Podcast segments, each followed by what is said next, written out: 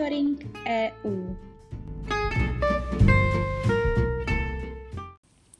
Zastoupení Jihomoravského kraje při Evropské unii vám přináší i tento týden ty nejnovější informace o dění v EU. Aktuálně z EU. Evropská unie je ochotna posílit obchodní spolupráci s Tureckem, pokud bude Ankara pokračovat v současném střícném přístupu k partnerům v oblasti východního středomoří. Zároveň je však EU znepokojena tureckým přístupem k lidským právům, omezováním svobody slova a politické konkurence. Po jednání s tureckým prezidentem Erdoganem to prohlásili předseda Evropské rady Charles Michel a šéfka Evropské komise Ursula von der Leyen oblasti lidských práv kritika směřovala na Erdogana například kvůli nedávnému tureckému odstoupení od Istanbulské úmluvy o boji proti násilí na ženách či kvůli návrhům zakázat jednu z opozičních stran, jejíž předák byl odsouzen za urážku prezidenta. Lídři EU naopak Ankaře nabídli možnost rozšíření celní unie. Ve hře je například možné usnadňování cest mezi unijními zeměmi a Tureckem, které usilují o zrušení víz pro své občany. Podmínkou je především další snižování napětí mezi Tureckem na jedné straně a Řeckem a Kyprem na straně druhé. Dle statistického úřadu Eurostat zůstala míra nezaměstnanosti v Evropské unii v únoru na hodnotě 7,5%, kde byla i v lednu. V celém evropském bloku tak bylo podle Eurostatu ve druhém měsíci letošního roku bez práce 15,95 milionů lidí.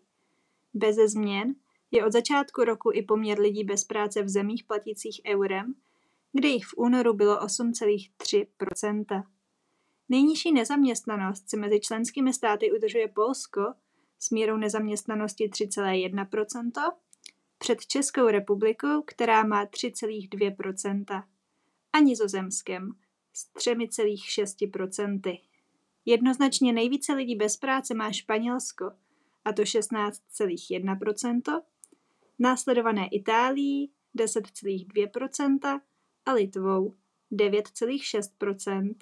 Z Řecka, které loni vykazovalo podobná čísla jako Španělsko, má Eurostat k dispozici poslední údaje za prosinec, a to 15,8%. Česko chce být aktivnější v arktickém regionu. Žádá proto o pozorovatelský status v Arktické radě. Mezi hlavními českými prioritami dominuje boj proti klimatickým změnám, podpora udržitelného rozvoje, posílení vědecké spolupráce i kooperace s dalšími aktéry v severském regionu. Česko má v Arktidě svou vědecko-výzkumnou infrastrukturu, čeští vědci jsou zapojeni do řady mezinárodních projektů v oblasti přírodních i sociálních věd a problematika arktického prostoru se čím dál tím více dostává i do veřejného dění v tuzemsku. O osudu české přihlášky do Arktické rady se bude hlasovat v květnu. Šance na úspěch přitom není vůbec malá.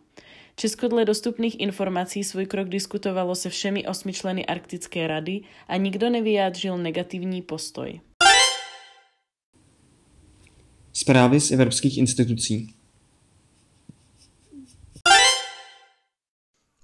Evropská komise mobilizuje 123 milionů eur z nového programu EU pro výzkum a inovace Horizont Evropa na naléhavě potřebný výzkum variant koronaviru. Toto první mimořádné financování v rámci programu Horizont Evropa doplňuje řadu akcí v oblasti výzkumu a inovací, které EU financuje s cílem bojovat proti koronaviru a přispívá k celkové činnosti komise zaměřené na prevenci, zmírňování a reakci na dopady variant koronaviru v souladu s novým evropským plánem připravenosti biologické obrany nazvaným Inkubátor HERA. V rámci plánovaného vzniku Úřadu EU pro připravenost a reakci na mimořádné situace v oblasti zdraví, HERA, zahájila Evropská komise také veřejnou konzultaci. Ta poběží 6 týdnů a již teď je možné se do ní zapojit. Výkonná rada Konference o budoucnosti Evropy schválila vytvoření mnohojazyčné digitální platformy, která občanům z celé Unie umožní zapojit se do diskuzí o budoucnosti EU.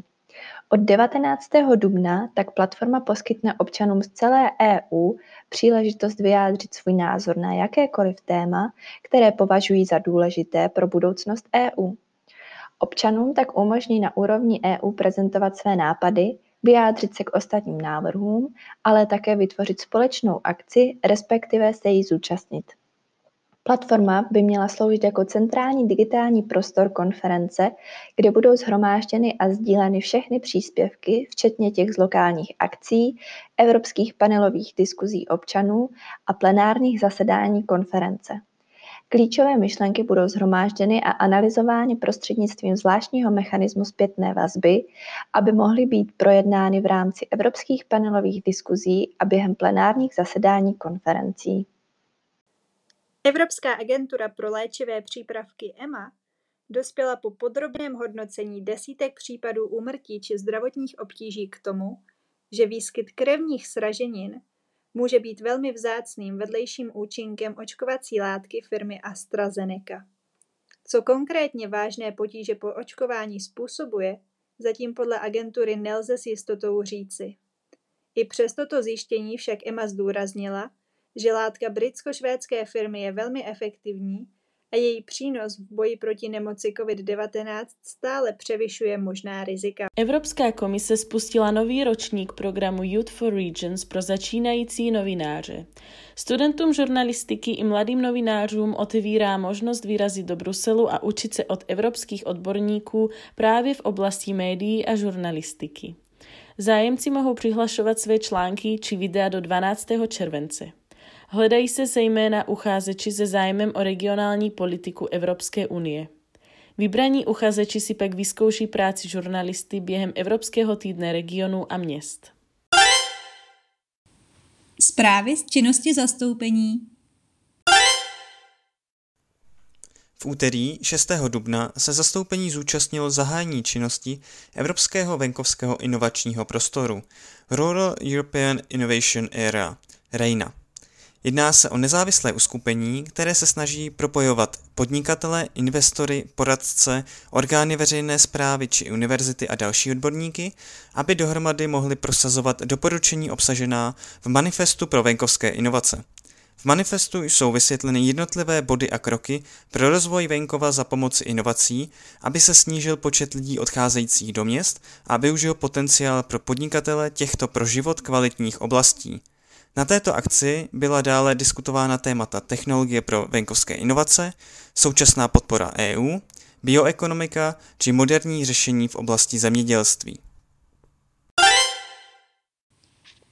Celý monitoring EU si také můžete přečíst na našich webových stránkách www.kjmk.eu v sekci aktuality.